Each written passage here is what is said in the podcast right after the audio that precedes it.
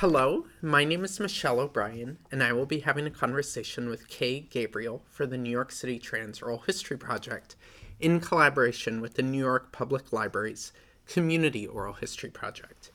This is an oral history project centered on the experiences of trans identifying people. It is June 4th, 2019, and this is being recorded at the Mid Manhattan offices of the New York Public Library. Hello, Kay. Hi, Michelle. Thanks for having me. Absolutely. Thank you for coming. Could you um, start off and introduce yourself? Sure. Um, I'm Kay Gabriel. Um, I am a writer. Uh, I'm a grad student. Um, I, I live in New York. I've lived in and around New York for about a decade, um, but I'm originally from Canada. Uh, specifically, I grew up in Toronto. Um, yeah, and it's cool to be here. Yeah. What do you write about?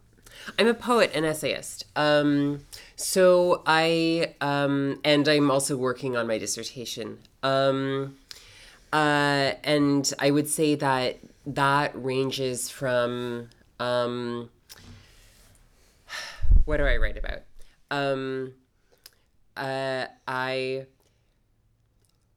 um, write, okay. Take your time. yeah. Um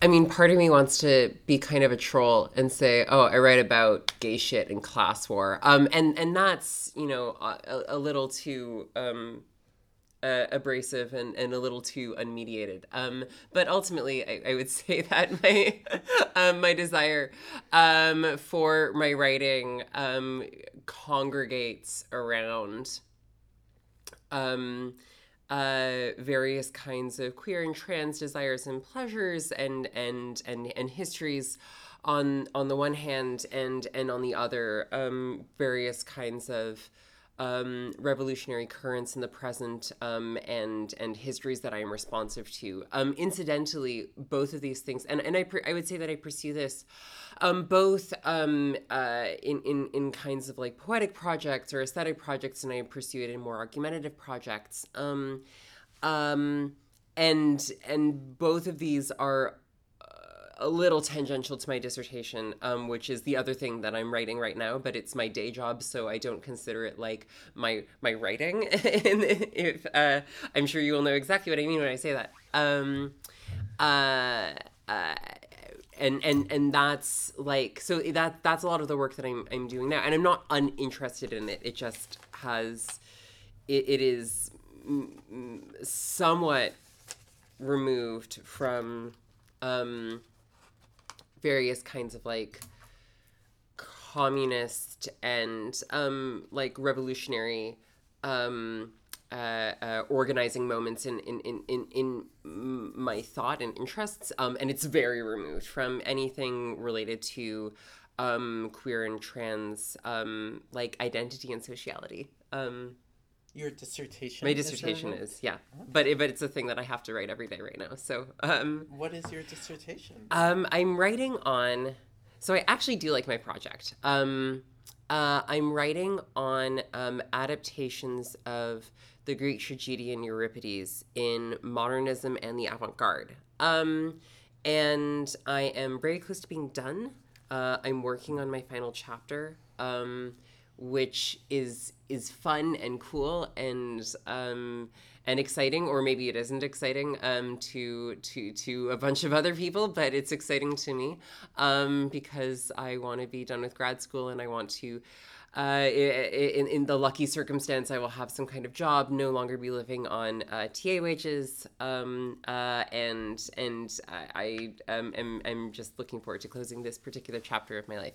Um, but like I, you know, it's like nerdy shit. I'm a classicist by training. Um, uh, I have a, I have a tattoo of um, uh, of of, of Sappho um, on my uh, left breast, uh, and and so like that's real nerd shit. Um, but like I read Greek and Latin. Um, but but in my in my dissertation, I'm looking uh, at uh, adaptations, reworking translation, a recreative adaptation of um, Euripides, who was the author of, among other things, like Medea and Bacchae, um, and and a bunch of other equally cool plays that are performed somewhat less, um, and and looking at moments in um, 20th century um, uh, history when um, uh, uh, uh, Euripidean adaptation, when artists have have adapted Euripides um, in some kind of proximity to actual social revolution. Um, and with some kind of um, fidelity to avant-garde form. Um, and so I'm thinking about this kind of triangulation between tragedy and revolution, um, and uh, the various desires that we call the avant-garde. So, for people that aren't academics, Euripides is a ancient Greek playwright. Is that right?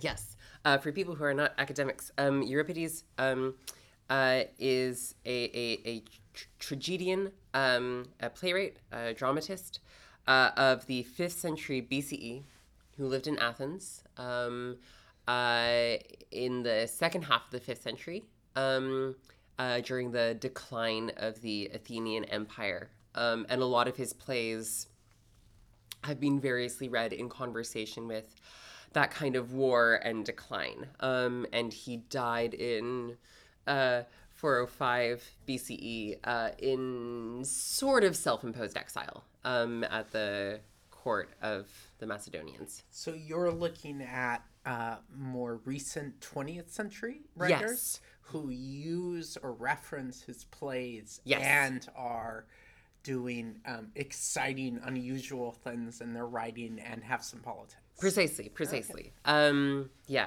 uh, that's that's exactly what's well. So so you know, for uh, for example, um, one of my chapters is on um, the American poet H.D., um, who I'll say right away, she isn't my favorite. Um, but she she and who is H.D.? She was a modernist. Um, she was close friends at one point, um, uh, romantically involved with Ezra Pound um, before he took a really deep dive into the fascist pool. So I'm not saying she's not a reactionary because she is. Um, uh, and she she expatriated herself along with Pound um, uh, to um, uh, to London, where d- during the 1910s um, and lived in in Europe for most of her life uh, with her girlfriend uh. Um, uh, and in, in the in the 1910s and 20s was uh, involved with the movement that we call imagism, um, uh, which was basically dead by by 1920, but um, she kind of keeps operating in that mode. Um, uh, and in 1917, she has an essay where she talks about, uh, where she imagines Euripides in 1917 London. Um, and she thinks about how this, quote, ultra modern spirit um, uh, would be uh, sort of received or accepted or thought about um, as some kind of, as she thinks, anti war, um, pretty idiosyncratic writer. And like, okay, so is HD some kind of weirdo, occultist, conservative? Yes, all the above is, is true. But but it's like she fixates on this on on this moment of like what would Euripides do about the world war in 1917 well what do we know about that like we know that like what what what what why is 1917 important world historically uh that would be like February and October right um so she's talking if she's not talking about because I don't actually know the month The the, revolution. the revolution Of Russia. in in Russia. Um, uh, and and so she's not talking about the October Revolution in Russia. She's certainly talking about February, um, and she's certainly, as sort of Perry Anderson modern uh, Perry Anderson argues is true of modernism in general. She's certainly proximate to actual social revolution, kind of going on under her feet. Um, uh, and and and she's pretty antipathetic towards it, but it nonetheless like provides the kind of conditions for her writing, which even as it sort of like has this, it has this very like romantic anti-capitalism. Like she really she doesn't in in she doesn't like capitalism because it's like uh, ugly and industrial and um uh, and and because uh, it um, uh, it proletarianizes a lot of people, and then you have to share cities with poor people. I mean, she's. I- don't think that there's really very much to recuperate in her, but nonetheless, like she produces this work which is um, variously like formally interesting, and it's about Euripides, um, and it and it adapts Euripides, and it's formed in kind of conjuncture with all of these um, like actual revolutionary movements going on under her feet. So like I think that that's kind of interesting, um, and that's that that would be one one kind of showpiece for my dissertation. Right. So let's go back and uh, learn something about your life and how you got here. Um, so tell us about your childhood. So I was um, I was born in Ottawa, but I grew up in Toronto. Um, I grew up in the east end of Toronto, um, just about as far east as you can go before it's Scarborough, um, in a neighborhood called the Beaches. Um, and uh, I I would, lived in Toronto in the 90s and aughts, and I left in 2009. Um, and uh, I let me see. Um, I would say, yeah. Um, I think Toronto is probably not a bad place in in general for people to grow up um, gay or or queer or, or trans. Um, and it happened to be uh, a really bad place for me um, uh, in all in in in those capacities specifically. Um, uh, and that has had to do with some combination of of of, of bad luck um, and I guess uh, um, you know it's like the city where where I mean I guess Toronto has like a kind of complicated queer history um, uh, insofar as it goes back a long time but also like the the the equivalent the kind of equivalent like really major event um in Toronto history like that that that like is, is sort of of the scale of Stonewall, for instance, happened over 10 years later. Um, and those were the bathhouse raids in 1981. Um, and I believe that there wasn't like a Toronto, any, any, any, any kind of like major um, uh, pride um, event demonstration um, in Toronto. I'm pretty sure not until after the bathhouse raids um uh, which was also like a major like coming to consciousness and a kind of like like you know gay liberation like really arriving in the city. Um and i'm not a historian so, so i would say like this is just kind of like my my like impression from like having grown up there and knowing a little bit. Um but it also it also meant that um like the the, the kind of development of of like um a really organized um like gay liberation movement in in toronto um, happened at the same time as um, uh, the uh, development of, of the AIDS crisis. Um, and I, I think that, that has like this ha- that it has this impact on uh, the city where I, I know I was growing up there um, and I knew even when I was a teenager, uh, when I was pretty young, I knew a number of uh, older people who were paused. Um, uh, obviously, everybody who had who had like lived through it, um, and and who were you know shattered um, uh, by it, or you know, uh, um, uh, and um, uh, but then also this sense, you know, I think there's a very different kind of romanticized relationship to the past because versus someplace like New York or San Francisco,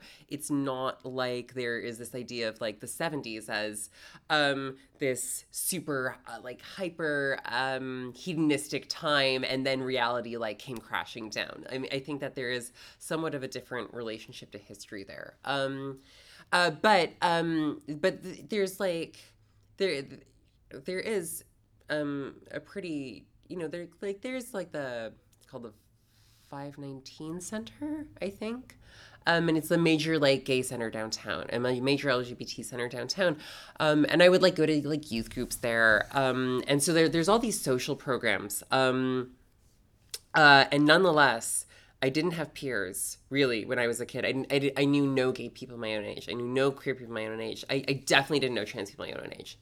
Um, I had like a couple of dyke friends. um, uh, and um, uh, and so I most of the people I knew were significantly older than me by um, ten to thirty or forty years. Um, uh, and and so it like, and I don't think that that w- is true for necessarily like a lot of people who um, uh, came out or were outed as young as I was. Um, and nonetheless, I felt very isolated. Um, and so I was like, um, I was outed um, when I was um, 12, um, and I was kicked out of school. Uh, a, a school I was, the school I was at for, basically for for having sex with another student. Uh, at his house, uh, uh, not not not at school, um, and um, and he and I, uh, he he didn't uh, face consequences. I did, uh, and um, and and I and I had to like like leave. Uh, I was basically like forced in, the, in the, to, to like leave school um, uh, for like pretty normal like chi- like adolescent kind of sexual experimentation. Um, and and and that was in 2005 um or 2006 my kind of like specific memory of dates in that period is like really kind of like blown to to bits um uh but so th- so that kind of like really like um formed a lot of my like i guess that that the, like this is kind of like a, a, major experience of my building that also like inflected i guess my relationship to the place where i was living and where i was where i was growing up um, and i bounced around few, through a few different schools before i ended up coming to new york for college actually do you want to tell us more about mm. what you were like as a child and yeah. what it was like the, the relationships with older queer people i was a nerd um uh yeah, let me see. Um, I guess my kind of like what was I like as a child? Um, uh, uh, I um, uh, wasn't like antisocial. I just had tr- some trouble relating to people. um, I, I, I was I was like a, a weird nerd. I was into I had kind of an indie phase. I had kind of a scene phase. Um, uh, neither which endeared me to um, the normie people I went to school with at any of the different schools I went to. Um, and I like also like played the violin, um, which wasn't especially like cool either. And I spent a lot of t- my time like reading poetry. Um, and I had really long hair, and I like wore my sister's clothes. Um, uh, uh, um, and so like I don't know. Um, I was kind of a a, a, a weirdo, sensitive loner. Um, uh, and um. Uh, so when, when I say I didn't have queer peers, I also didn't have a lot of friends my own age, like period. Um, because uh, um, boys my own age like uh, only had nasty things to say, um, and um, uh, but but I did have like. Um, I guess there was a community orchestra I was involved with, and it was a gay community orchestra, and I was the only like I joined it when I was like 13 or 14 and it's like community orchestra you know it wasn't anything fancy um we played like Tchaikovsky. Um, uh, and and and like fun stuff like that. Crowd pleasers. Um, I was the I was the youngest person there by ten years. Um, and most of the people there were like twenty years older than me. Um, and like it didn't necessarily help me meet other people my own age. Um, but I did like develop these friendships um, with um, like with queer men and women, um, uh, you know, again, like significantly older than me, um, and um, like I would do things like um, you know, we'd finish up and then we'd go across the street to a bar. Um, and um, except during Pride Week, I never got carded. Um, so I was just going in there all the time. Um, and and that's like that's that like that's a thing, right? Um, uh, it's it's it was perfectly fine. It just meant that I got to like talk to people um, about like like i mean these were people who had moved to toronto in the 70s and 80s and who had lived in the kind of church wellesley village which is the gay area downtown um, or like cabbage town which is right next to it um, for like decades um, and it became like i would say you know like like those relationships at the time were um, really lovely to me um, in terms of no in terms of just like knowing people um who because you know like i felt so isolated in my kind of day-to-day life and like at school um and at home um and um just seeing people who like were just like like clear i mean not like party animal living but they were like like living like um really interesting full lives. Um and they knew a lot um, and they liked that i was a weird kind of young person who showed up every week. Um, and and so those were those were kind of really lovely experiences. Um, i don't really i'm not really in touch with very many of them uh, any longer. Um, uh, but um, uh, yeah, like I would say that for a couple of years when I was kind of in my early teenagehood, um, that those were some really sweet relationships. Um, yeah. What were your parents like? Um, my parents are both still alive. Uh, um, uh, and we have a complicated relationship. Um, uh, yeah. Um, I, I I think I'm actually gonna um I'm gonna skip that one and maybe we'll circle back to it when it becomes important. Can you tell us what kind of jobs they did? Yeah. Um, my uh, dad uh, worked in what was kind of like professional managerial. Um, uh, um, worked in public relations um, for a bank.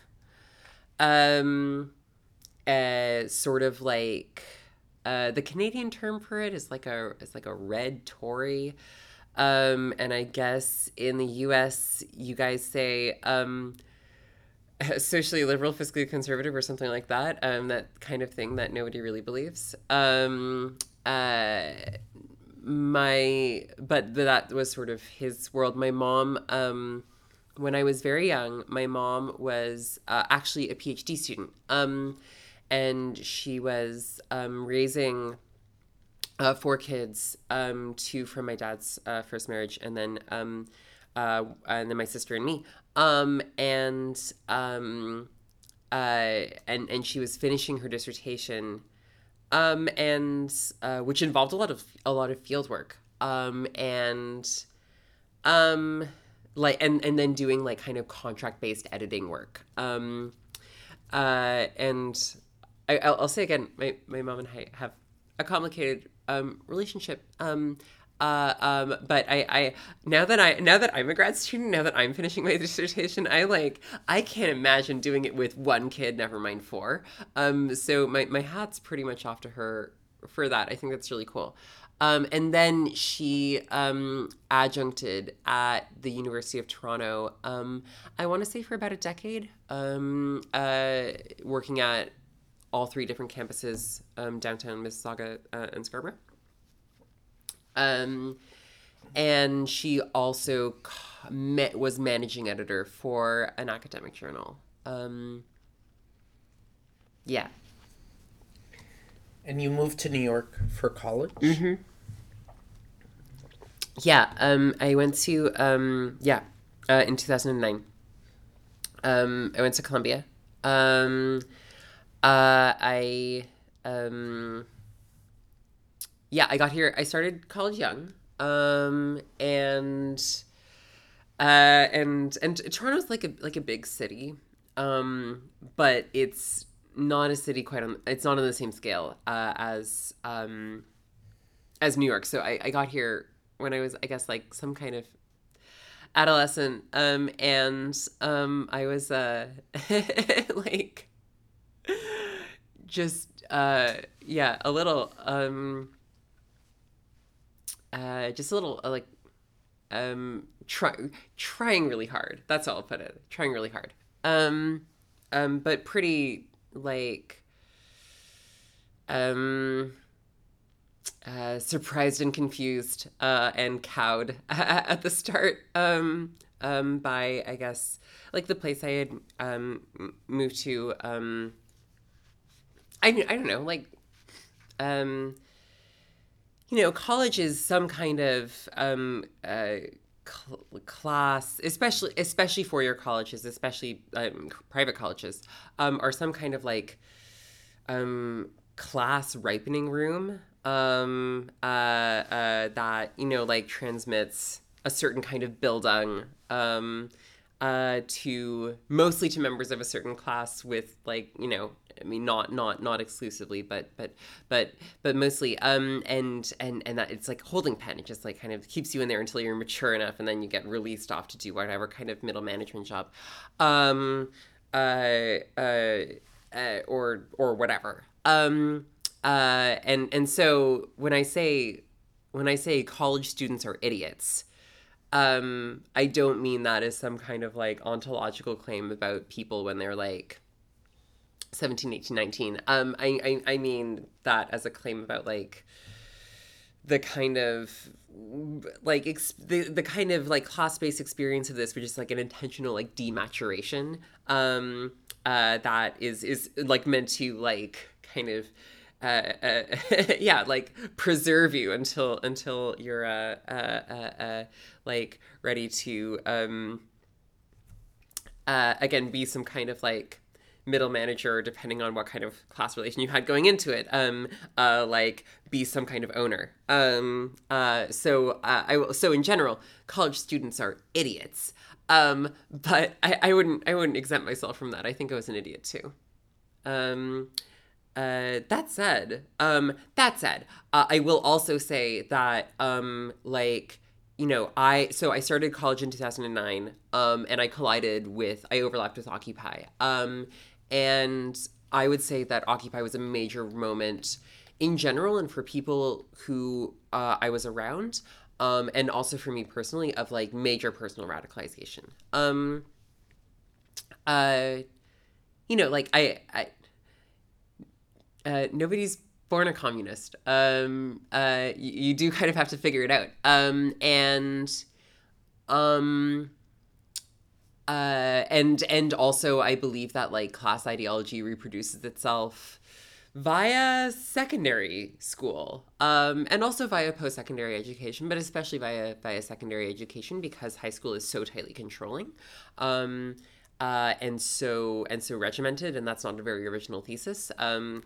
uh, but when Kathy Acker says uh, in in her novel of the same title, uh, "Blood and guts in high school," that is all I know. Parents, teachers, boyfriends, all have got to go. I think kind of what she's talking about there is like uh, like high school is some kind of experience for like reproducing class ideology while also turning you into a certain kind of worker.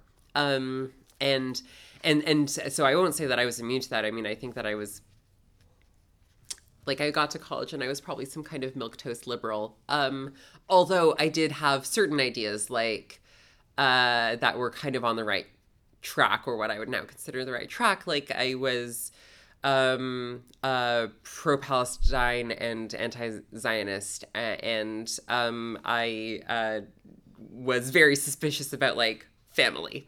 Um, and those were kind of two like little seedlings for like thinking about what I would now consider some kind of more like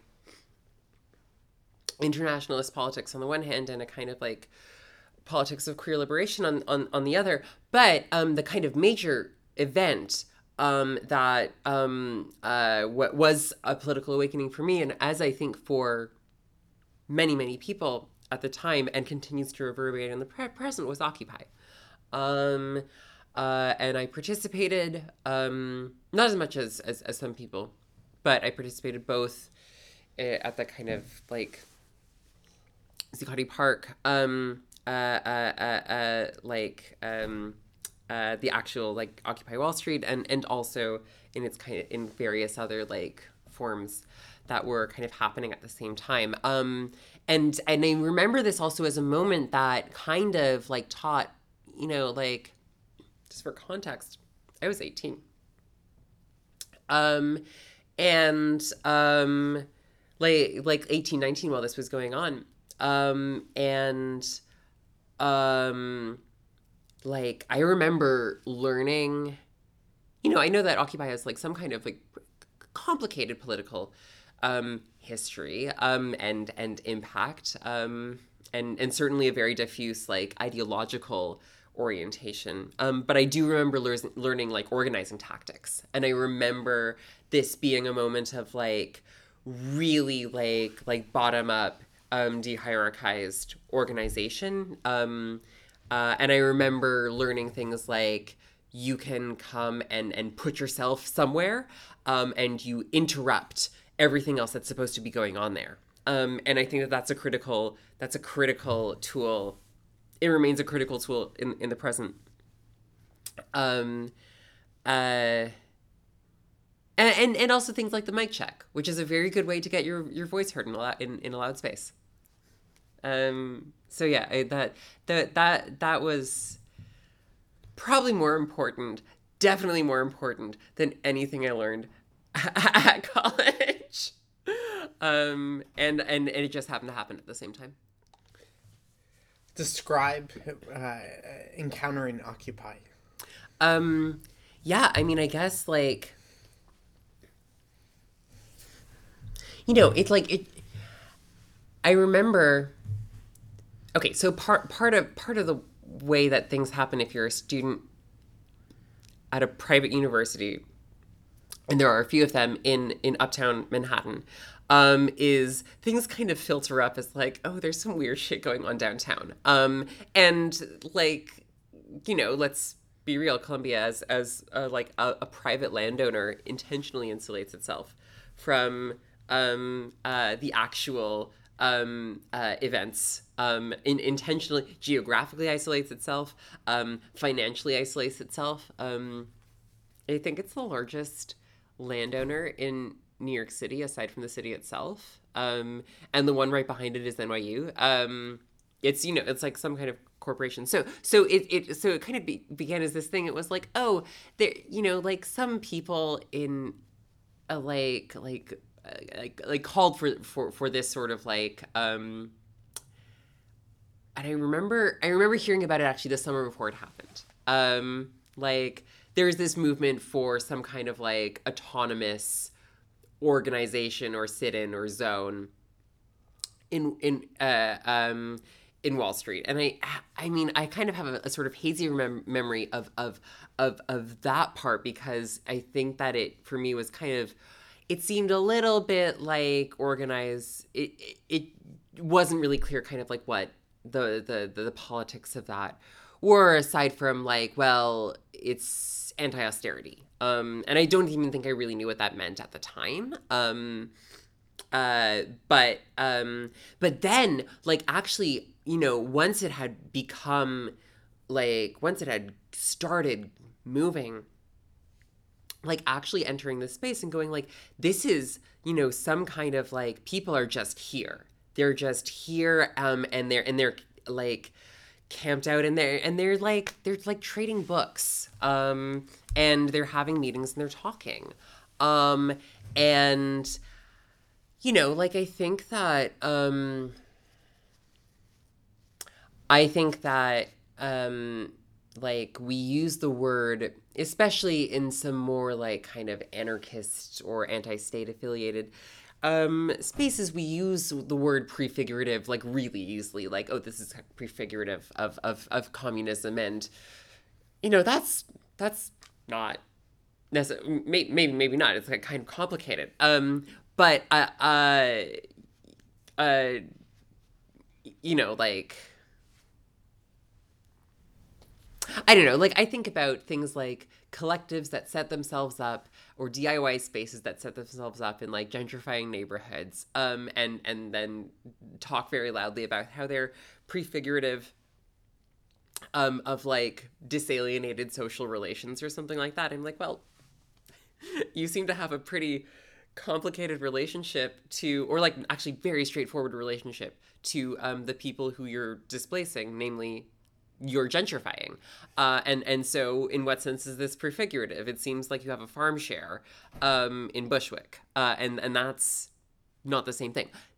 Putting that aside, um, I will say that my experience of of of Occupy was this feels like prefig was what what I would now call like this feels like an attempt at a kind of prefigurative social environment um, because it was you know like a lot of it was like organizers um, and and and and and students because it was a lot of students and why why were students involved? Because you have a leisured a relatively speaking leisured relationship to the working day um, or at least you have a very flexible relationship to to labor leisure such that you can control your time.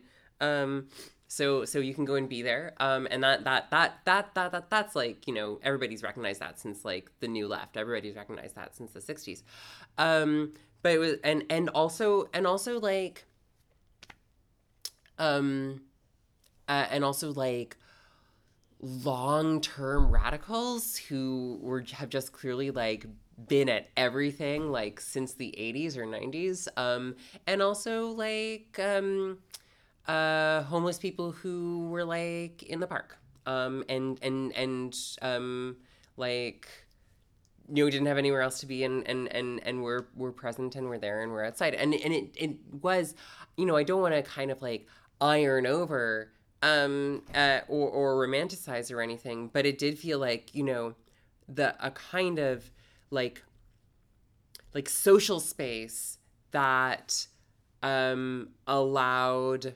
various kinds of organizing to happen and various kinds of solidarities to develop. Um, uh, and then there, you know, were, and I, I wasn't, um, uh, involved in like the major mobilization, like the like the people arrested on the Brooklyn Bridge. Um, but then there there arrived like you know all those like kind of really big mobilizations that was like no, and you can see those those solidarities like activating um, into um, in, into actual movement, into actual like interruption of the sort of like reproductive and circulatory life of the cities. Um, uh, and um, yeah, I would say that that um, that remains kind of important for me. Um, uh, and I, uh, okay, and I think the other thing I'll say about that is like,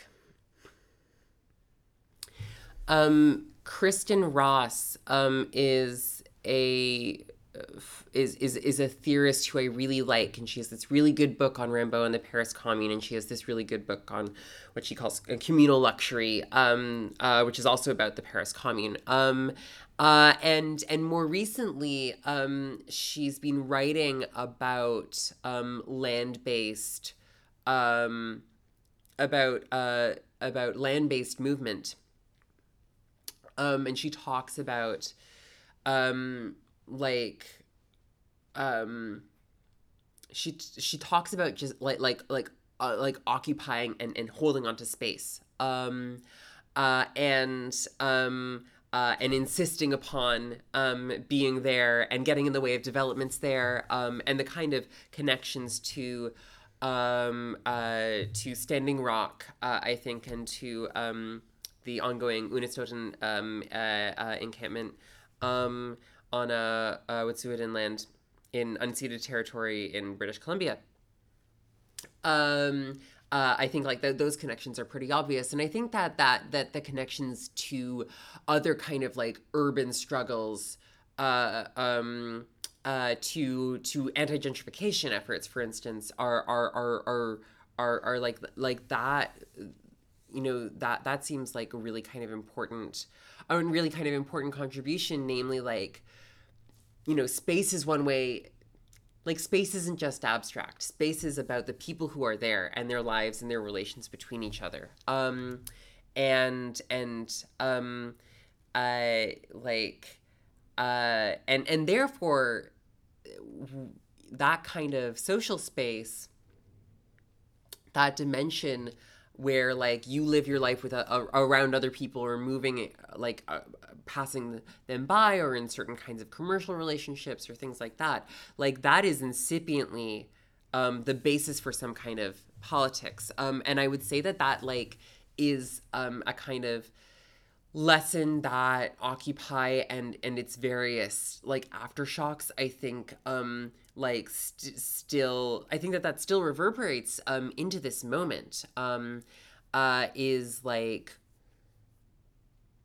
um and and and i think that that's that's especially true uh when we you know when you start to think about um like the privatization or poisoning or despoliation of um, uh, land and water. Um, and, and, and it's true when you think about people losing their homes. Um, uh, and, and, you know, all the kind of like um, major, uh, and, and it's true, obviously, when you think about, um, when you think about, uh, uh, colonialism and settler colonialism, when you think about Israel Palestine in, in the present, um, you know, where where people actually live um, uh, is is both um, like uh, irreducibly political and and and the basis for for movement and organization. Um, and I think that the kind of like space based um, uh, like ins- instantiations of Occupy um, uh, were uh, like furnish that kind of political imagination for a lot of people in a very formative way. Certainly, they do for me. Could you tell a concrete story that uh, that connects to your own radicalization at Occupy? Um, nothing comes to mind right away, so we'll ha- can we circle back to it? Um, because my memory will be stimulated by one thing or another. Yeah. Uh, what was it like? Where were you at around sexuality and gender for yourself when you were at Occupy, and what was that like? I. It's a really good question. Um, I think so. Um, uh, I guess is like talking about um, my childhood and adolescence. Um, sorry. Um, will have indicated. Um, I had kind of like a. Um, let's say like gay adjacent um uh uh adolescence um uh and like i was um like pretty yeah i mean like i i don't know um I mean, I would say like I had, I had a few years of like identifying kind of pretty straightforwardly as as gay, but um, in ways that were um, even I could like tell as a youth, like when I would meet other other gay teens, um, was like like I had very long hair. I got mistaken for a cis girl like all the time, um, and I also happened to wear like um, like I would just like take clothes from my sister's room. Um, uh, sometimes with her permission, sometimes not. Um, and and it took me a second to like realize, um, I guess like like uh, the people who I, I thought like, you know, might be on a like w- like other gay identified teens weren't like on that wavelength at all. Um, which is already some kind of like difference. Um, although like kids do all kinds of stuff, um, and and kids um, uh, uh, do all kinds of things trying to figure out what feels good, and I think that that's I think that that's awesome. Um, and I don't really have like kind of teleology that I impose on that period of my life because it's just like I don't know. Um, uh, teenagers are very are very confused um, and also trying their best frequently. Um, and so I have a lot of sympathy for myself and my own. Um, uh, I, I, try at this point in my life to have a lot of patience for myself and my own um, various deviations and detours and whatever. Um, and then I think like I got to New York, um, and I, I okay, it's not like I didn't know trans people when I was when I was a teenager. Um, uh, and when well when I I guess I was a teenager in New York too. When I what I, what I mean was when I was an adolescent in Toronto. Um, because I did know some, um, but not personally and not as friends. Um, uh, and and not not in any kind of antipathy either. I just like would sort of meet people at like the five nineteen center. Um, uh, I um, uh, like met people kind of in passing. Um, uh, never in in any kind of very socially formative um way um and only when I moved to New York did I actually like meet start meeting like a couple of trans people, like a couple um who were anywhere between like 4 to 15 years older than me. Um and started to have a sense that like um this is you know a, a different like one way that people live. Um and and and that also i mean like i had you know one one effect of um bouncing around between a bunch of different schools is i never had like any kind of real i mean i guess this is true for most for most kids but i think i probably had it somewhat worse because i had like this very uneven relationship to things like learning a curriculum. Like I never actually had a sex ed class.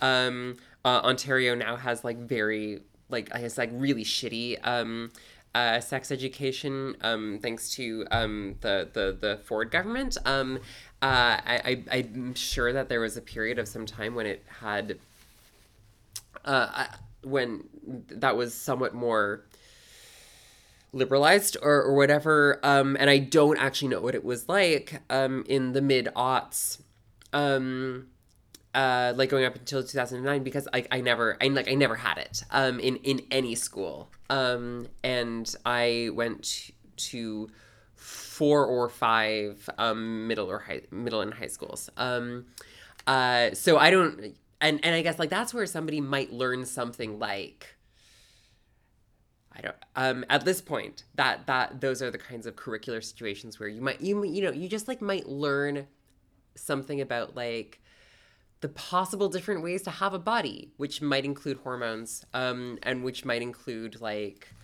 surgery and which might include like various other ways that people like reorganize their relationship to like sexual difference in themselves and whatever. This was i just knew i just knew fucking nothing. I knew nothing. Um uh, and only I think like when I um, like moved here did I actually um, begin to like meet people who like were um, were transsexual, like were going to Callen-Lorde or like whatever, um, and and had made like like various kinds of major changes in their life. Um, uh, and for a second there, that was like this kind of space of um like like pleasant indeterminacy i would guess. Uh, i would i would say um uh this is a long way of saying like when i started to be radicalized um i wasn't really sure um where i i fell on any kind of um spectrum but i was going by they them but i hadn't changed my name. Um uh and i was i felt like pretty like um on the one hand having a lot of fun with like kind of trying different things on um and on the other pretty like kind of like confused and a little scared. Um but i will say that through occupy i did meet like a bunch of other i did meet a bunch of other queers. Um uh, and um, like uh, I met and I met other trans people, um, uh, and that was not at the time not tons, but again like some, um, and that was like um, through Occupy and throughout like Occupy like kind of related movements. Um, uh, uh, um, like that was also the time when I was like involved for a little while with Jews for Racial and Economic Justice, um, uh, that I know has been like going on like like uh, uh, for for somewhat longer, but um, like that was like Occupy was kind of my introduction to like going to like some JFREJ meetings. Um, uh, um, uh, later on, and with, when I think JFREJ was like partnering with um, some other organizations in terms of providing support, like logistical support for like anti-stop and frisk um, actions, um, and and for um, uh, for like cop watches and things like that, um, and um, even though JFREJ is not, um, and I don't, I'm not really involved with them anymore, um, so I don't really kind of like know um, the status of that organization. Um, uh, they're they're not explicitly a queer organization. It just happens to be full of queer and trans people. Um, and um, in this way, that was like, oh yeah, I'm I'm here and I'm looking around and like people look markedly different from um, like other parts of my life, and that feels cool and exciting. Um, uh, and I'm still friends um, with with with folks who who are involved. Um, uh, so uh, yeah, I I will say that there was a kind of like like not even necessarily a programmatic overlap between like queer and trans politics on the one hand um, and um, uh, the various kinds of like anti-capitalist um, uh, um, uh, politics of occupy on the other but there was a like a really distinct venn diagram um, and that is also something that i keep thinking about.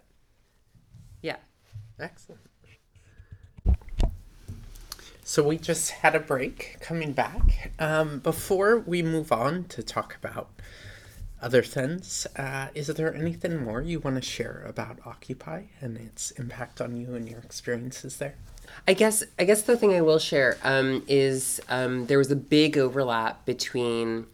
Um, so this didn't happen like like at Occupy itself, but it was was kind of I guess facilitated. I think there was a big overlap between um, uh, people who were variously like like radicalized by the stuff going on at Occupy and between uh, um, uh, people who were involved with um, Students for Justice in Palestine um, at uh, Columbia um, and SJP, which I was like, I was never kind of like like a member of, but it's the kind of thing where they would have demonstrations and I would be there, like period, um, uh, no matter what, um, and um, that ended up proving unfortunately critical during the the the the, the 2012 um, uh, um, uh, Israeli bombardment of um, Gaza. Um, but there, there were like at that was a moment when there were a lot of um, uh, kind of like um, uh, like space takeovers. Uh, and it was a campus-based politics. You know that that has like uh, its own its own uh, limits that that's pretty uh, that are pretty apparent. But um, I would say that that that was like a kind of like really critical uh, overlap that also ended up meaning that I actually ended up in a lot more like anti-Zionist and pro-Palestine um, uh, uh, uh, conversations. Um, um, so I would say that, like that's I, I'm trying to think of a specific story there that wasn't just that isn't just like well, and then we had like a really like then we had a kind of really critical like action. Um, um, uh, but but like that that was kind of a major a major feature. Um um sorry there was one more thing i wanted to say about that.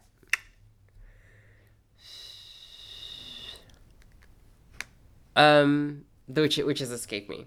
But yeah that that is uh, somewhat more specific your family is jewish? My family's jewish um yeah um and um i am somewhat more observant than the rest of them. Um uh, my mom's side of the family is Jewish, um, uh, and, and, it was kind of a mixed faith household, but because um, my, my dad was my dad's dad was um, a Presbyterian minister, but my, my dad is not a believer of any particular kind. So the kind of I I think that my parents told um my my paternal grandparents that they were going to raise their family in a mixed faith tradition um uh, in order to kind of like make them feel okay um uh, but in fact there really wasn't like any um uh uh like christian influences aside from like really big cultural ones um i remember going to church at the kind of like local um uh I guess in Canada it's called United. Here that would probably be Methodist um, church. Um, and uh, when I was really young, and I don't think I liked it very much, and I, I just never went back. Um, uh, but the kind of Jewish like uh, traditions, probably to the degree that for a lot of like non-religious Jews, Judaism is still some kind of like form of secular practice. Um, and and that was a pretty prominent part of my life growing up. I didn't really go to Hebrew school, um, but I did have a bat mitzvah. Um, uh, my like we kind of observe the major holidays that you observe if you're like uh, if you like live in North America and you're not especially uh, and you're not especially observant. So we had like Pesach, we had Passover, we had the high holidays. Um, uh, we had um, uh, Hanukkah. Um, and I am I'm somewhat more I am somewhat more observant than than the rest of my family. Um, uh, in that I do things like I fast for Yom Kippur, I keep kosher for Passover. Um, I'm vegan, so I kind of keep kosher by default. Um, uh, the rest of the year. Um, uh, and it, and these are these things that you know I like help me to think about my relationship to uh, like a certain spiritual and social tradition on the one hand and a certain kind of uh, and a certain kind of politics on the other. Um, the but the other thing I'll say about my my family is is um, uh, it's they're they're all anti-Zionist. Um, the the well, I don't know about like extended family, but like my mom is, um, and all of my siblings are. Um, uh, and um, that and my and uh, again complicated relationship but um uh like my whole life my mom has had a very principled pro-palestine um uh politic that she's like regularly um uh, acted upon um uh, very publicly and and I look up to it. Um uh and and and that um uh and and and and we talk you know we, we talk about that uh, a lot in terms of um, uh, you know like the the social dimensions of of Judaism um, and and how that um, requires um, a kind uh, that requires like an internationalist anti-colonialist politics. Um, how that how it's not um, you know Judaism is not a nationalism. Um, my mom lived in Israel Palestine um, for uh, a couple of years because she was married to a man um, who moved there, uh, and so and and um, uh, and and so she and this was before. I think this was before the first Intifada, um, so it would have been because she married my dad in 1980 nine, and I think she was she was back in Canada by 1986. So she was she would have been living there in the kind of early to mid 80s. Um, and so, but she was like witnessing, um, uh, the, the, she was witnessing the the the like um uh uh uh all of the the the, the um uh, social relations of the apartheid regime. Um, uh, and I mean, like critically to that effect too. Like she, my mom was born in South Africa, um, uh, and she and and uh, my grandparents and her brother um, left when she was young, but a lot of her family was still in South Africa, um, and so and she grew up like very conscious of uh, that, um, uh, like many Jewish South Africans, they had left in order to um, uh, not um, be uh, complicit with apartheid. Um, uh, and and this became in some ways, this is like the basis of of, some sort of like solidaristic politics. Your adulthood roughly corresponds to the growth of a really visible Jewish non-Zionist and anti-Zionist occupation um, or a- a- opposition to the occupation. Yes, yes. Um, do you? It sounds like you had some through um, Students for Justice in Palestine, Yes. through other things. You had some relationship to this development and emergence, and that your family was a precursor to it. Yeah, very, very much so. Um, yeah, very much so. Um, uh, I mean, I think you know, in that like, that becomes palpable in a lot of. I don't. I don't want it to sound at all um, ageist or to have any any to sound like I have any kind of um, uh, uh, you know, like contempt um, for, for age, but but the generational divide, I, I will say, among North American Jews, I think is very palpable, um, and in, to the degree that I think a lot of people, um, let's say like like under forty five, um, are really keyed into a lot of um, um, uh, critical actions, um, uh, whether through um, uh, um, uh, fuck. Um, the uh, concrete organizational names are all escaping me right now. Um, uh, but like, and and and there is some kind of there is some kind of uh, of, of, split there. Not like uh, Jewish Voices for Peace. yeah, that's sorry. That's what I'm thinking of. I'm thinking of like now, JVP. Yeah, yeah. pre- precisely. Thank you. Yeah. Um, those are the precise ones. Um, brain fart. Um, uh, um, and you know, like I mean, I think like the thing the thing about JVP that um, uh, Jewish Voices for Peace that I think is like cool is is you know they don't take a particular.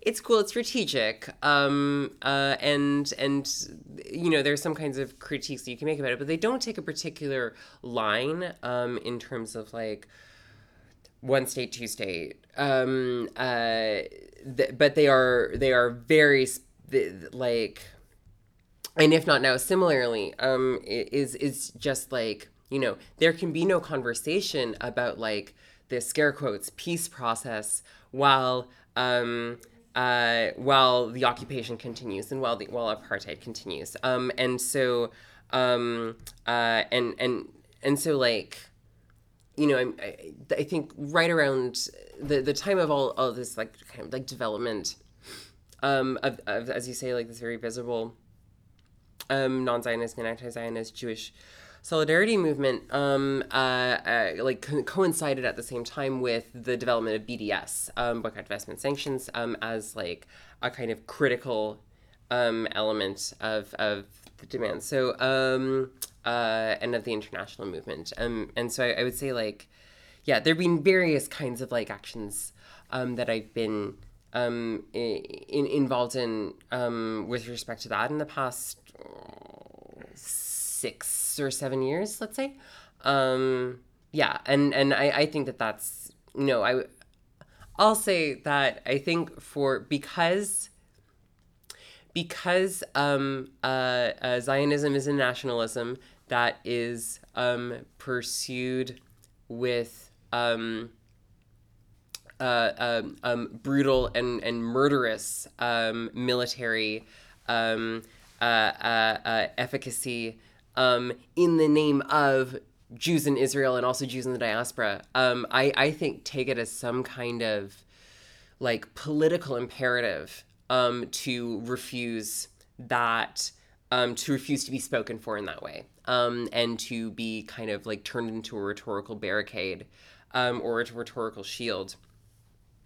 Um, and and um, to um, you know and and, and, and to, to, to, to insist upon um, uh, you know like in my where, where, where this shows up now is in various kinds of academic organizations um, that i mean where this shows up now for me in my life right is in various kinds of academic organizations um, uh, and at various kinds of universities.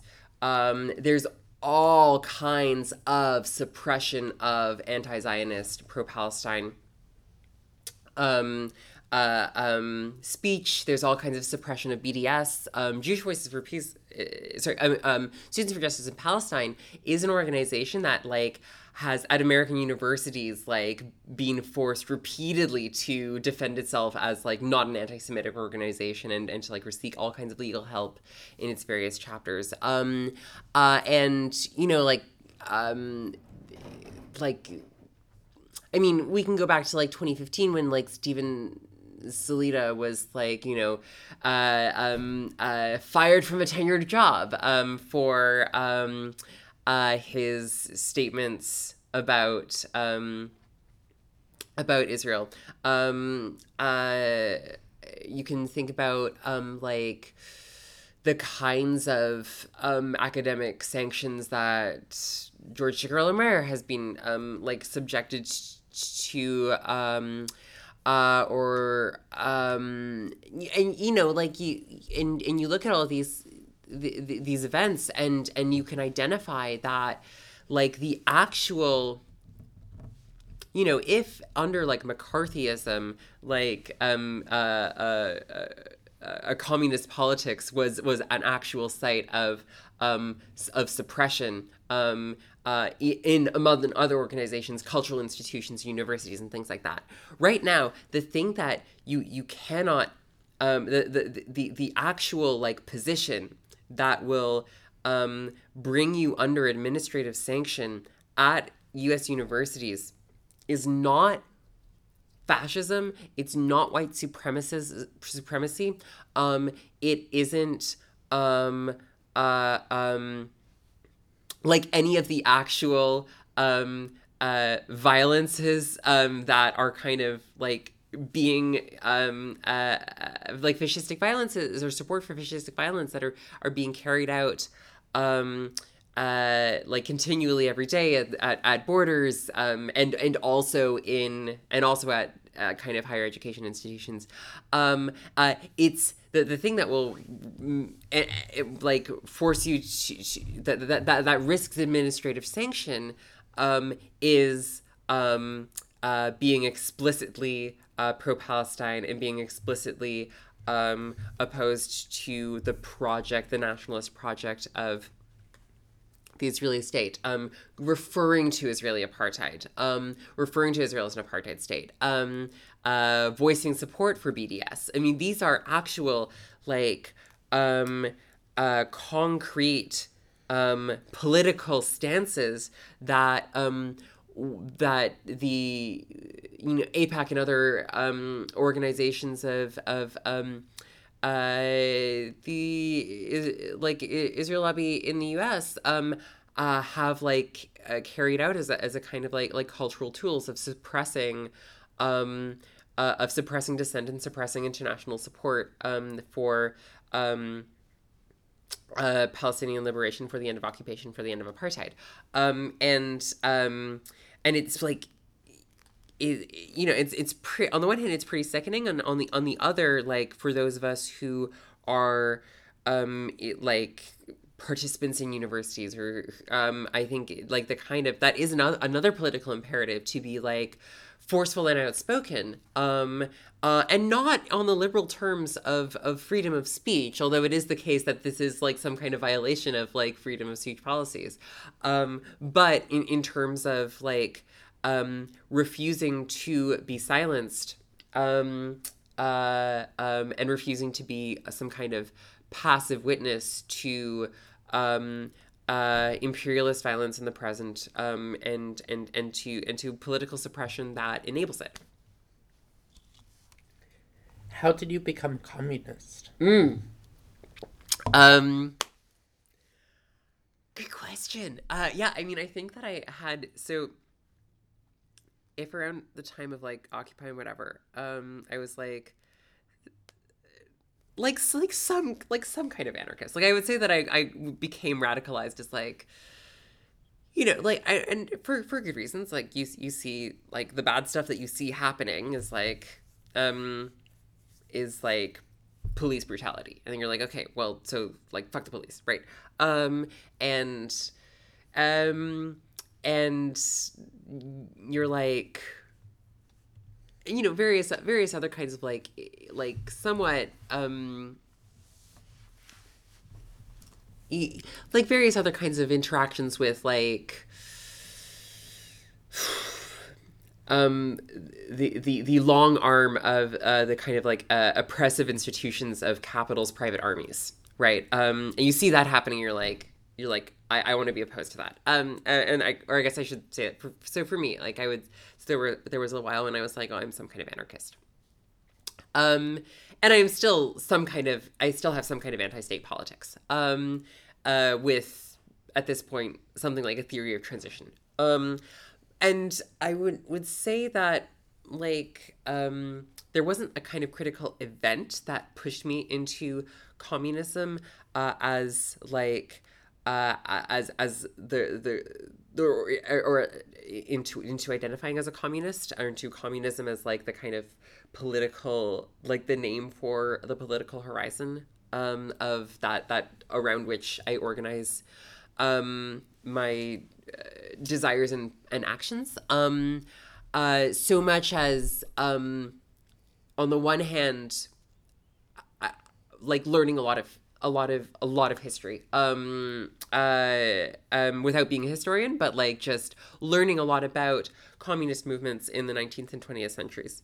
Um I, I i'll say that this is like something that you know grad school allows you a lot of structured leisure. Um and uh that because you are teaching and you're doing your research and you have a lot of time off during the day um, when you have to be doing stuff for teaching or research but nobody is like telling you what to do um, and i think that there are worse things to do with that time than on the one hand becoming involved in whatever kind of organizing projects are like the necessary ones for you to do. Um, and and the ones that kind, like require your solidarity in that moment. And on and on the other like teaching yourself a lot about um, the history going on underfoot, um, and that is maybe very recent.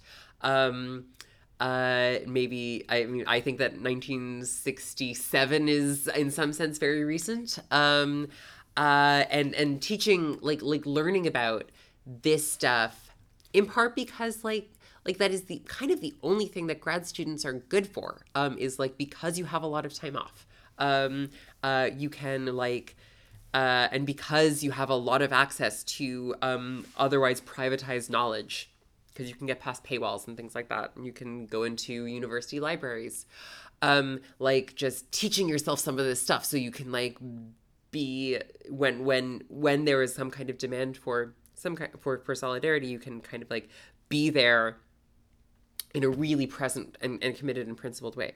Um, and so I'm not going to say something like grad school turned me into a communist. Um, I'm using scare quotes um, uh, for this sentence. That, but but I, I will say that um, uh, th- th- that like learning a lot about um, social movements, learning about um, the um, uh, learning about the Scottsboro trial, um, which took place in the mid 30s um, uh, when uh, nine uh, uh, black men were accused, falsely accused of, of raping two white women, uh, and and for which the legal support was provided by the U.S. Communist uh, p- Party. Um, um, uh, learning about the Panthers, um, uh, learning about um, the various kinds of uh, national liberation movements of the 50s, 60s, 70s, and their relations to um, Maoism and Third World Marxism, um, spending a, a, fair bit of time reading Fanon. Um, like these were the things that, um, uh, like, kind of moved me into the, a place of saying like of, of kind of straightforwardly saying I'm a communist. Um, uh, like my politics is some kind of communism or towards some kind of communism. Uh, and that that is, uh, I would say, like a kind of like un- uncompromising position um, in the present. Um, and for what it's worth, I, I think it's, I think on the left, I think it's important to insist on the c word. Like I think it's important to insist insist on communism, um, not necessarily as opposed to socialism, um, you know, there are some situations in which what somebody will say, oh, this is a socialist thing. I'll be like, yeah, that sounds great. Um, but there's so much, you know, like the right wing of the left, that is to say, the DSA, um, or, or like the kind of the the like the right wing that runs the DSA, right? Um, that is to say, like a certain kind of like like a certain kind of um uh labor aristocracy all we need is a kind of revivified like union movement um uh, um, we don't need to think about the compromises that unions strike with capital. Um, you know, we don't need to think about um, uh, we don't need to think about open borders. We don't need to think about like like all, all this stuff. Like the, this certain kind of like um uh uh like yeah again like the right wing of the left is is like it, it gets a lot of screen time. Um, uh, it's very like it is very politically strong on the left right now. Um, and the word that they all use for their politics is is socialism. Um, and all of the kind of like all of the like late 19th century critiques of socialism as like uh, uh, all of the second inter all of the critiques of like the second international um uh, as like this is a word that means compromises between um like capital and labor um, in the global north, in the center of empire. I mean, not, not, not, not that that was a word that anybody was using in 1919, but like in the center of empire, like um, all you know, like those are kind of still true. Like you read some stuff in like Jacobin, um, and you're like, you guys are straightforwardly Bernsteinian. Like you think that what all we need is like a sort of leftish, um, like social democracy among like in the core of empire. Um, at this point, the people who defend that stuff also defend strong borders. They also say things like um, "good fences make good neighbors." Like they say all that kind of stuff that is, you know, like at this point because of the like because of the the interrelations between like um uh, uh, uh, capital and the state um that stuff is is is um uh, is a fascistic politics um, because it's, it's it is a politics of like a kind of racialized expulsion um, of, of of migrant populations from the nation. Um, and so sorry that that that was a tangent. Um, uh, but maybe I shouldn't apologize for it. And so when I when I say when I say communist like developmentally for me like it's kind of like communism as a development based on of, from anarchism. Right now it's a kind of communism. Yes it's uh, like anti-capitalist. Yes it is you know um, vociferously like uh, like of the left. Yes it is is anti-imperial. But it is also specifically anti it's it's opposed to that kind of socialism that um uh refuses um uh, that refuses to to take up um, any kind of anti-state or any kind of anti-border um, uh, internationalist program. Um, so it's one it's something that I say very loudly a lot right now. In this interview, you've um, shared a lot on the level of ideas. Mm. Yeah. And I'm thinking about you uh, came out as a woman yes. at some point and you did some transitioning. Yes. Um, could you tell us a little bit about your relationship to your body and yeah. gender and the, the your trajectory and timeline on that front? Totally, totally. Um, uh, yeah. Um, I came out. Um, uh, around well so i guess um uh i kind of like hit a certain level of rock bottom for for me um in in terms of um not i guess in terms of like necessarily precarity um but in terms of like, personal in, in terms of uh, like a certain depersonalization like maybe like seven years ago um where um uh, I just, um, and that was like kind of like really critical point for me right around when I was like 1920.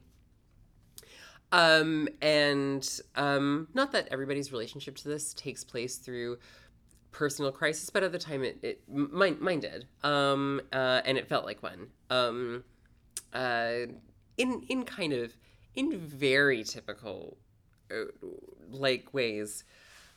I was drinking a lot and I wasn't eating. Um, uh, and um, uh, and I was doing a lot of stuff. Um, I was having a lot of very unsatisfying sex, um, and I was doing a lot of things that were like pretty close to various kinds of self harm. Um, uh, and and and that were all sort of running away from um, uh, uh, uh, a, a, a dissociation, basically, like from my body. Um, uh, and I guess I, I came out, I changed my name um, six years ago. Uh, and that was also right when I started um, medically transitioning, um, like a little bit beforehand. Um, uh, but I like, yeah, I moved to I, I moved to England for a year for my first grad program, um, and I because like England has uh, or the UK has has um, uh, uh like whatever else one can say about the the NHS, um, a really bad um, like relation, a, really bad system for uh, gatekeeping trans healthcare. So I didn't even I, I met a lot of trans people when, like the second I, I arrived um, uh, in the UK for my for my program, um, basically because I sought them out very intentionally. Um, uh, but I already knew what I wanted to do, and and I kind of had the sense that you could buy stuff online. Um, and so I just like started ordering hormones from in house because that was the thing that you did. Um, uh, and it's a thing that people, as, I, as far as I know, still still do. Um, and I also happen to think that anybody should be able to get any of this stuff over the counter without a doctor's permission, and not even with like filling out that fucking form that you have to do when you go to like Aperture or Callen-Lorde and you say, yes, I know that this will fuck up my body in such and such ways, and I give my legal permission to do it. Um, I think that you should be able to just everybody should just be able to like buy their shit. Um, and so and that's what that and that's what I did. Um, and I, I mean obviously like you know do it safely whatever. Um i don't know if i was doing it safely. Um but i did know that i was like at, in some kind of like um like yeah pretty pretty dire personal crisis. Um and and i and and i and i stumble on this. Is like this is this is like the the, the thing um, that I at least I need to try it and I need to feel figure out if it feels good. Um, and I don't. Uh, you know, um, my narrative isn't like, oh, silver bullet. Um, uh, but it is the case that um, that ended up being like, like the the for me like the the the social medical transition um in um uh, like at that time was like became this thing that did in fact totally alter my relationship to my body. Um as like this is um something that i can use to feel like pleasure. Um this is and and not just not like just physical sensation. Um but like have some sort of like um full engaged conscious non-dissociated um like intentional relationship to myself and my own actions that feels good. Um uh and I, I don't have to bury under a welter of pain. Um uh this is a way where i can figure out oh like what kinds of relationships do i want to be having? Like what kinds of friendships do i want to be having? Um what kinds of sex do i want to be having? Um i think it's it, it's definitely the case that like one one thing that's become really important. I don't think that we talk about this enough, but like having like friendships with a, lot of my friendships throughout my life have been with women. Um, and this is true kind of like at, at every moment. Um, I wouldn't not I'm not saying like, oh, I transitioned so I could have more female friendships. Um, that's maybe kind of a weird thing to say. I don't think that anybody thinks about it that way, but like like I like the have very different friendships with women like like now um like uh, like uh, like relating to women like as as a woman um and and that like that's a really important part of my life um uh is like these kind various kinds of like um groundedly feminist um relationships with other women that are not like that are just about like yeah that that are that are that are not on the level of like like lovers or partners um and just on the level of, of friendship. Um uh and and but but also stuff like you know who do i want my partners t- to be and how and when i'm like with them how do i want to be with them?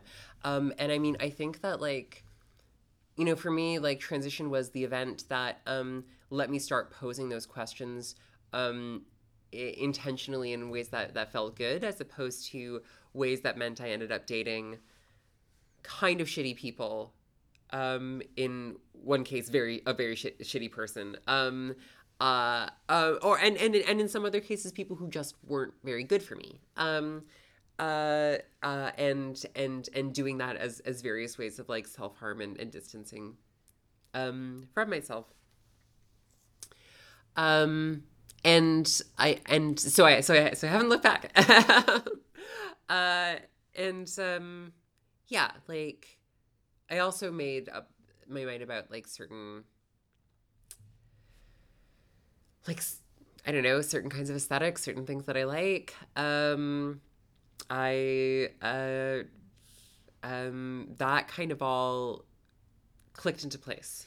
Um, uh, and I and I'll, I also feel very lucky that I did. You know, one thing that I um, haven't talked about in this interview so so much, but that is is true is that I went to I started my PhD because I needed health insurance, um, and I knew that like uh, could I go back to Canada and get some stuff covered? Yes, um, but like not a bunch, not a lot of the stuff I wanted. Um, uh, and I knew that I could, I would have a much better chance with, um, and it, it, sucks that this is the case, but I knew I would have a much better chance with the kind of like private health insurances that you can get when you're a graduate student at a uni- U.S. university. Um, and I, I knew that that was like especially starting to be the case at a bunch of different, uh, at a bunch of different institutions. Um, and so I like I went to grad school for health insurance basically. Um, uh, and I don't regret that decision. I think that that was like one of the best decisions.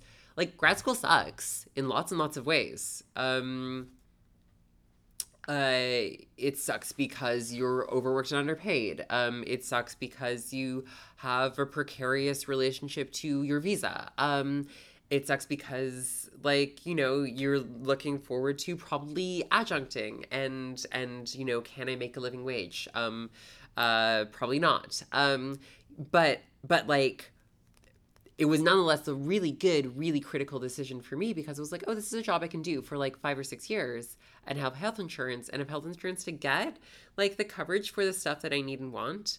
Um, and for that reason, like, you know, people are often like a lot of trans people like ask me, should I go to grad school? Should and I'm like, I what what do you want to get done? Like it's kind of the thing that I'll say. um and I uh yeah, so that's it's it's maybe the decision like going to grad school is one of the things I regret the least. I think I regret it not at all. Whatever happens after. Uh, two things you mentioned I wanted to look back to. One is you talked about uh, during this period of self harm and uh, in many different ways prior to your transition, uh, uh, struggling around eating. Yeah. Is there more you want to share about your trajectory around food? Uh, yeah, sure. Um, uh, so I will say that I am, am in recovery from um, uh, an, uh, uh, from from an eating disorder, um, and and that frequently takes um, or from uh, disordered eating in general, um, and that frequently takes the form of like restriction and overexercise and shit like that. Um, and um, you know, it's something that I'm actually happy you asked about it. Um, I do find it very hard to talk about. Um, uh, um, it's I'm not gonna say that like I'm not gonna say like oh I got this thing whipped, um, because it's a very it's like it's a pretty constant feature of my life still. Um, uh, I think I'm a lot more conscious about it now, um, and a conscious about like what are the things that it's that what are the things that like this is is is um like supposed to be doing for me. Um uh like what are the kinds of what what what sort of pain is it trying to resolve with a different kind of pain? Um uh and and and, and it's and it's a pretty continual it's a pretty continual problem. Um uh um i i guess but it, it's very isolating you know like one of the things about eating um about like like food is that food is very pro-social because you can do it with somebody else. You can make food for somebody else. It's a thing that families do together. Um, and uh, restriction is very antisocial um, because it's uh, you know a thing that you do on your own by way of refusing other people's company and because it makes you like kind of bitchy um, and it puts you in a terrible mood. Um, and it's you know like um, uh, what's that? Comorbid um, with um, with depression.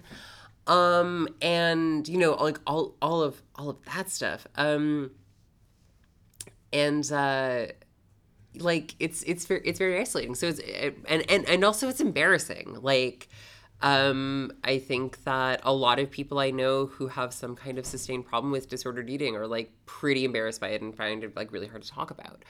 Um, uh, and and the other thing I know is that like I know so many trans people who have some kind of like difficult relationship to to food and to eating um and that has to do with all kinds of stuff the various ways that body image um based on your stature and skeleton and fat distribution in your body like also um, lines up with um, a socially imposed uh, normativity about size. Um, and all that's like shitty and it and it collides with people in, in all kinds of ways. Um, and also for what it's worth um, uh, when i transitioned when I transitioned, my eating disorder got worse, not better initially. Um, and that's like something like that's, you know, like whatever. It's it's just real life, right? Um, uh, it's like, um, and and I would say that it's something that I like continually like work on and struggle with, and sometimes it's worse, and sometimes it's better. Um, and um, you know, I uh, um uh, wish for everyone who is like kind of has um like uh, challenges of a similar order to to find the kind of peace and coping that they need. Um uh and like yeah i don't i don't have any any like neat neat resolutions um because i i think it it, it does like kind of bear on like all the the ways that you know again like you cope with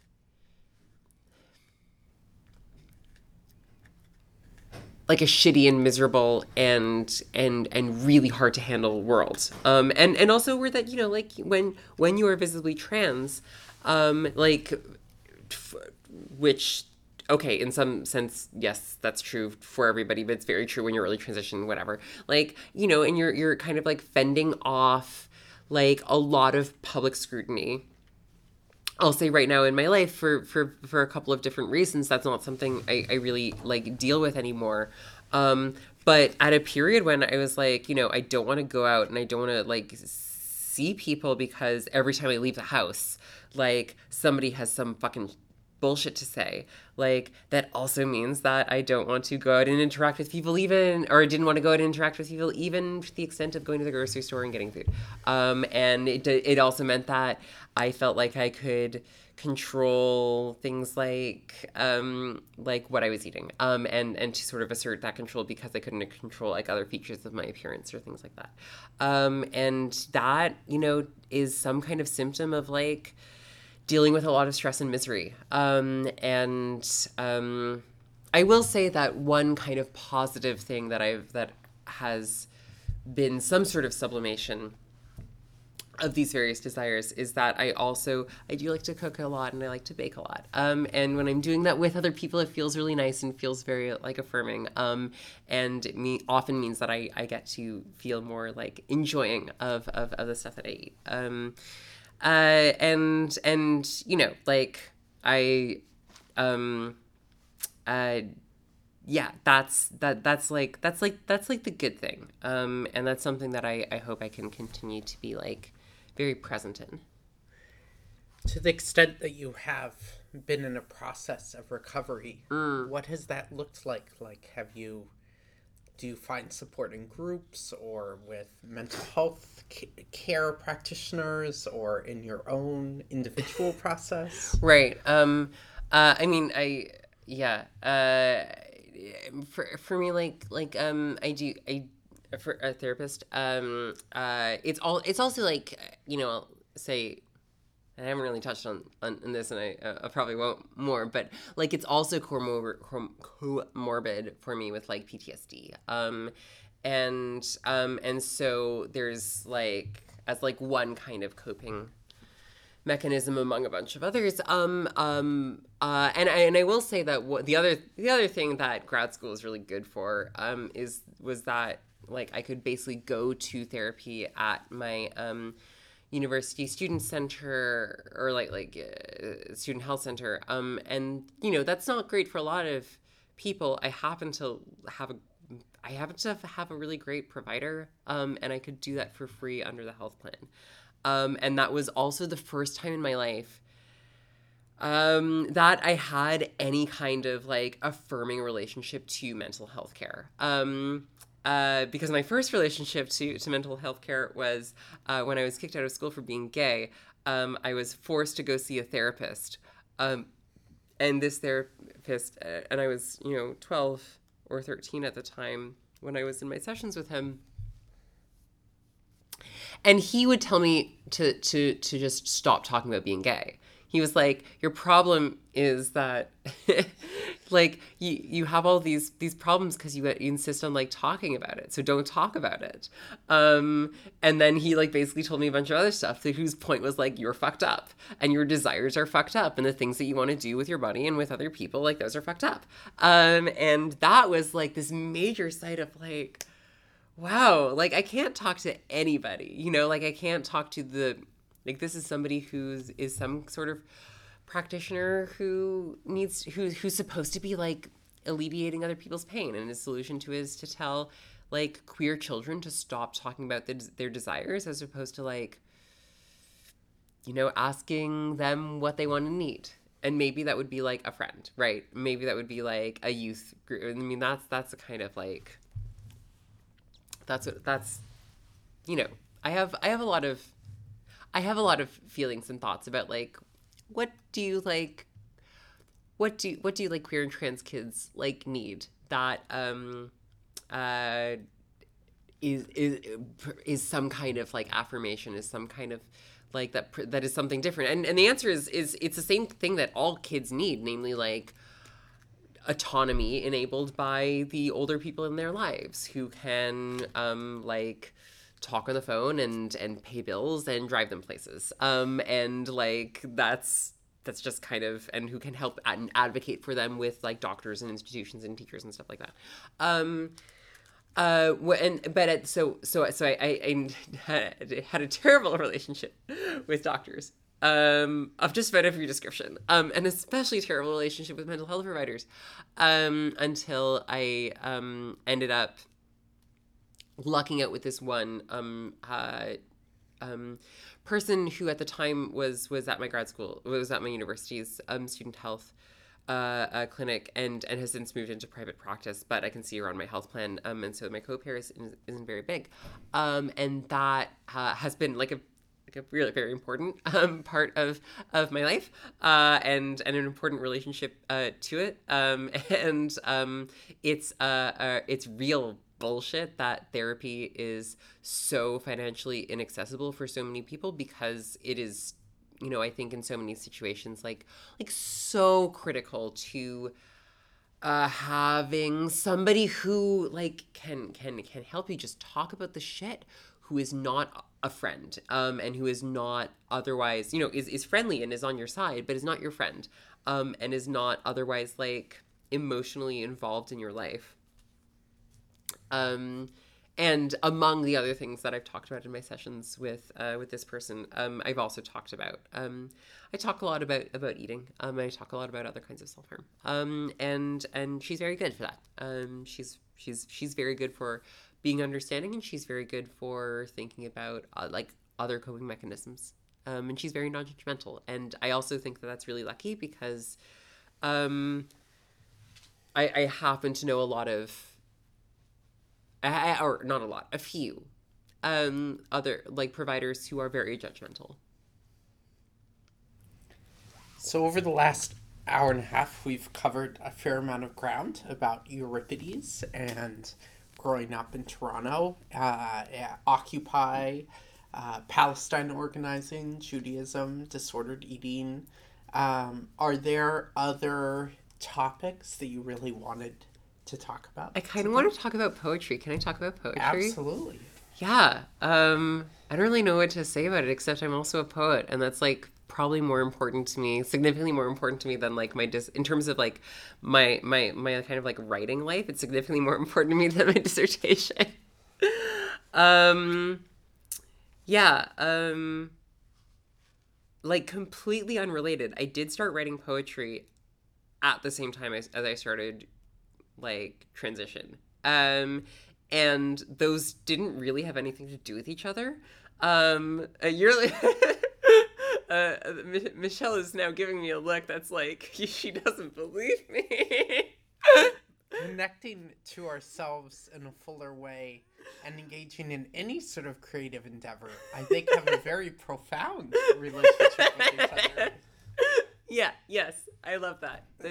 I think that I think so too. Um, I think so too. Um, I wasn't really writing poetry like with a certain with a con a content that was like about the stuff I was feeling, and I think that's maybe that's maybe what I I want to say. But um, like, you know, I'll, I'll say now that I I recognize that it's a little perverse to go like my desire is class war, and the way that I like one of my political desires is is class war, and the way that I want to write about that most often is poetry. Like I recognize that that is sort of a historically complicated answer or historically complicated like stance um and and and kind of a weird one. Um uh I'll say perverse again because I'm enough of a Freudian to like perversion. Um uh and and to think that and and to, and to think that it's general and and and a good thing. Um uh, and and nonetheless, like I would say that poetry is kind of like a major orientation in my life. Um, and thinking about like what does a kind of communist poetry look like? Um, uh, what what kinds of like what is poetry good for politically? It's a small it's a small list, but I don't think it's like empty. Um, uh, and and also like you know, there's the the, the writer Trish Salah is uh, somebody I really love and, and and like look up to, and whose work I I admire intensely. And um, she talks a lot um, uh, about like a trans poetics. Um, and um, and she's somebody who's very formative for me in terms of like thinking about like oh what what would that mean and what would that look like um and what does that look like because um in the past Hmm, six or seven years. Um, there's been a lot of it um, uh, growing, um, and and that's exciting um, and cool. Um, and uh, I um, yeah. So like, what what does what does uh, like a communist poetics look like? What does a trans poetics look like? These are questions that I, I I spend a lot of time thinking about and and and and put into my my writing. Um, and um if it and and and like excited about. Uh, I mean, I know that there are like so many panicking liberals uh, all around who are like you are the, the the future is dead and you aren't allowed to be excited about anything. Um, and uh, and I'll say that one of the things that like makes me feel like one of the one of the things kind of parallel to organizing that makes me feel like uh, there is a future and we are fighting for it. Um, is uh, is is is is poetry, um, and that's a feeling I want to hold on to.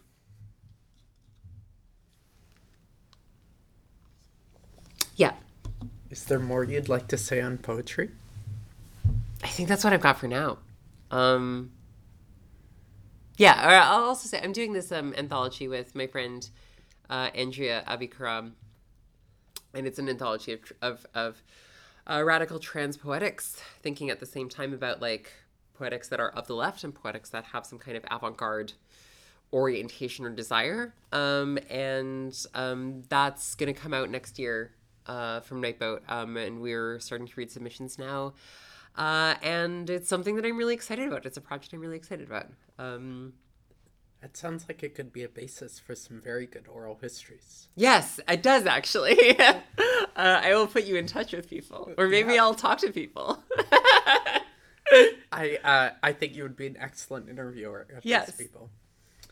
Uh, Uh, so in wrapping up, are there um, both communism and the trans poetics? You're referring to these as non-pessimistic, as like, opening onto futures. hmm Could you say a bit about where you hope this is going?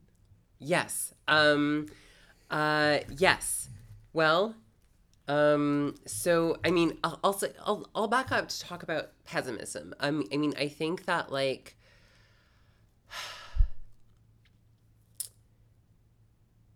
You know, um, I, I, I, I, for, for, for very good reason. Um, climate emergency in the present, um, the specter of, of, of an invigorated far right, um, uh, multinational capital. Um, there are there are lots and lots of reasons for for for feeling disheartened in the present, um, and I don't mean at all to be Pollyanna-ish um, about any of them. I think that um, uh, we live in a miserable world riven by um, uh, uh, uh, hunger and and and war. Um, and at the same time, um, I think that at the same time, I um, uh, have a, a, a certain kind of it's almost hackneyed to say um like optimism of the will um and and i maybe don't even want to use that language um because i think that even like optimism is maybe not is not the right I think that optimism is not even necessarily like the right the right um, mode. I think that being, um, I think that it is a political imperative um, to insist that, like Amiri Baraka does, um, we want it all, the whole world, um, and and like Diane di Prima does. Um, remember, you can have what you ask for. Ask for everything. Um, and I think about those all the time. Um, incidentally, both in poems. Um, uh, both both of those are quotations from poems. Um, uh, and and I, I think about that all the time. Um, and and I also think about like you know um, the necessity and the imperative and the possibility of building a politics that is like against the day. Um, uh, and you know, you don't, I also think that like we don't even need to reach very far into history. Um, we don't necessarily need to, but why shouldn't we also think about um, Paris in 1871, the Commune? We don't need to think about the Russian Revolution of 1917, and we don't need to think about about the about the um, uh, about China in 1949. Um, although we should all be thinking about those things. We don't need to think about 1968, but we should also be thinking about it. And we don't need to think about Stonewall now 50 years on, but we should also be thinking about it. Um, we we to, in order to find um, evidence of um, like um, a, po- a politics like a class politics, an anti-imperialist politics that is capable of of uh, uh, uh, that is capable of transforming the world. We can think about the Arab Spring. Um, and and and yes, um, uh, uh, those various kinds of movements have suffered like counter-revolutionary setbacks and defeats. Um, uh, and and and yes, um, we are, um, are, are like live with um, the kind of like like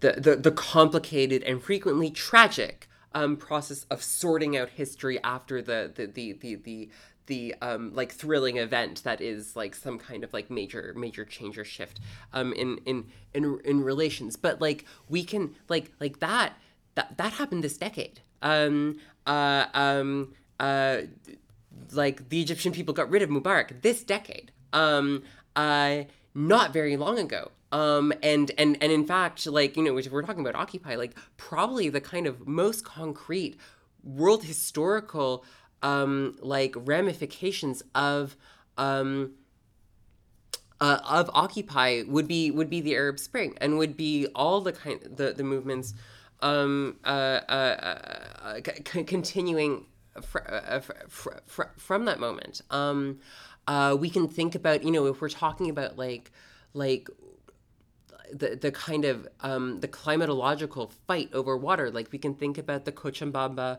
uh, water wars um, in Bolivia. We can where where where um, uh, uh, where like you know um, uh, a, a, a, coalition of um, rural and, and urban um, people without resources held off the force of like the the the most moneyed um, institutions in the world um, uh, and and those are i think like events that we can practice some kind of fidelity to um, as we organize and as and and and, and as we move forward. Um, because um, the future is and, and is for the expropriated. The world belongs to the expropriated and and and um, we have to fight for it.